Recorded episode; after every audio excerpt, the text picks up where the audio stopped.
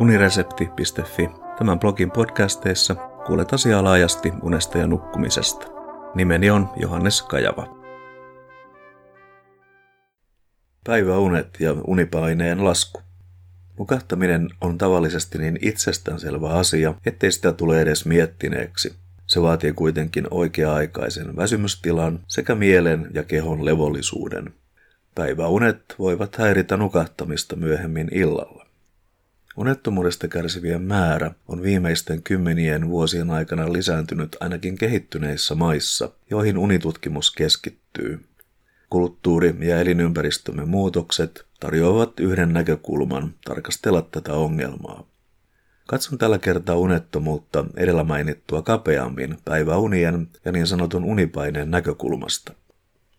Ilman riittävää unipainetta nukahtaminen ei onnistu toivottuna aikana, ja jos unipaineen puute johtuu liian pitkistä päivätorkuista, voi yöuni myös muuttua kevyeksi tai lyhyentyä loppupäästä.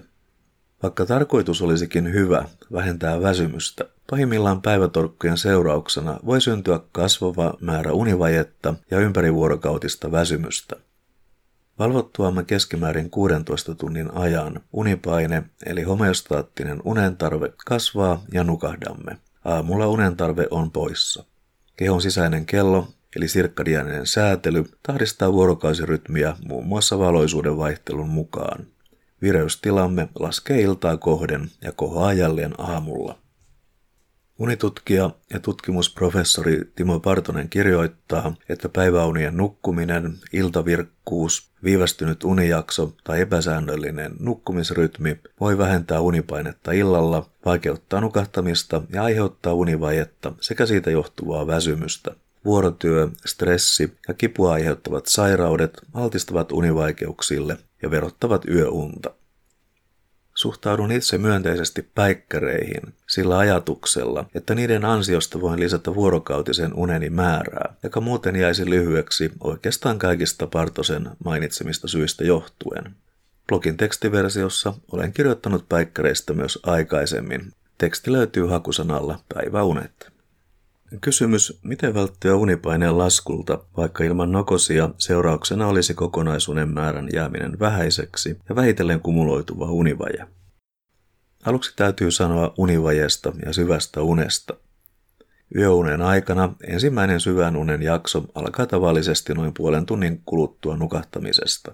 Mikäli edeltävältä yöltä tai edeltäviltä öiltä on kertynyt univajetta tai takana on pitkittynyttä valveilla oloa, esimerkiksi yövuorojen yhteydessä, tai syvän unen määrä on jäänyt vähäiseksi, esimerkiksi unta häiritsevästä sairaudesta johtuen, syvän unen vaipuminen voi tapahtua tätä nopeammin ja sen kesto voi olla tavallista pidempi.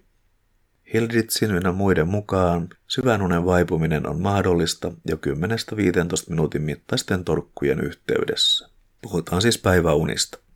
No, tähän kysymykseen on vastauksena ensinnäkin se, etteivät nokoset saa olla liian pitkäkestoiset. Toiseksi myös nokosten ajankohdalla on merkitystä. Mikäli ne sijoittuvat lähelle varsinaista nukkumamenoaikaa, ne varmasti laskevat unipainetta. Toisin sanoen, varhain iltapäivällä lienee turvallisinta torkahtaa. Mainitsen tässä kohdassa käsitteen unen kielletty vyöhyke, jolla tarkoitetaan noin kello 19-21 välistä ajanjaksoa. Silloin nukahtaminen ei ainakaan toistuvasti onnistu ilman merkittävää univajetta. Tämä ilmiö selittyy melatoninin erityksen alkamisajan kohdalla. Toki esimerkiksi saunaa seuraava kehon lämpötilan lasku aiheuttaa miellyttävän raukeuden tunteen, jolloin lyhyt torkahtaminen voi onnistua kielletyllä vyöhykkeelläkin. Tosin unipaine laskee näinkin. Monet ovat kuulleet voimatorkuista, jotkut myös inhoavat tätä nimitystä. Niillä tarkoitetaan 15-20 minuuttiin kestävää torkahtamista heti kahvikupposen nauttimisen jälkeen – Ideana on, että väsymys huolehtii nukahtamisesta, mutta unesta ei ennetä tulla liian syvää ja kofeiini puolestaan heräämisestä. Univajasta kärsivän tulee silti kiinnittää huomiota voimatorkkujensa kestoon, mikäli nukahtaminen muuttuu illalla vaikeaksi. Joskus jopa niin sanottu silmien ummistaminen lisää jaksamista muutamaksi tunniksi, ja nokosten keston voi näin ollen lyhentää vaikka 10 minuuttiin. Lopuksi päiväunista yhteiskunnallisena ilmiönä.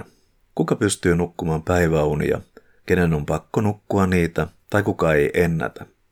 Yhteiskunta ei päikkäreidenkään kohdalla ole tasa-arvoinen, sillä esimerkiksi korkeakoulutetuilla voi olla mahdollisuus valita itse työaikansa nukkumistottumustensa mukaisesti, jolloin univajetta ei pääse syntymään. Sitä vastoin osa suomalaisista työskentelee epäsäännöllisinä työaikoina, jolloin univajeen syntyminen on lähes selviö. Toiset voivat siis ottaa päikkärit niistä nautiskellen, jos vain hotsittaa, ja toiset nukkuvat niitä uupumuksesta tai eivät ehdi nukkua niitä lainkaan, vaikka tarvetta olisi. Kiitos kuuntelemisesta, ja mikäli pidit jutusta, linkkaa se unesta ja nukkumisesta kiinnostuneille.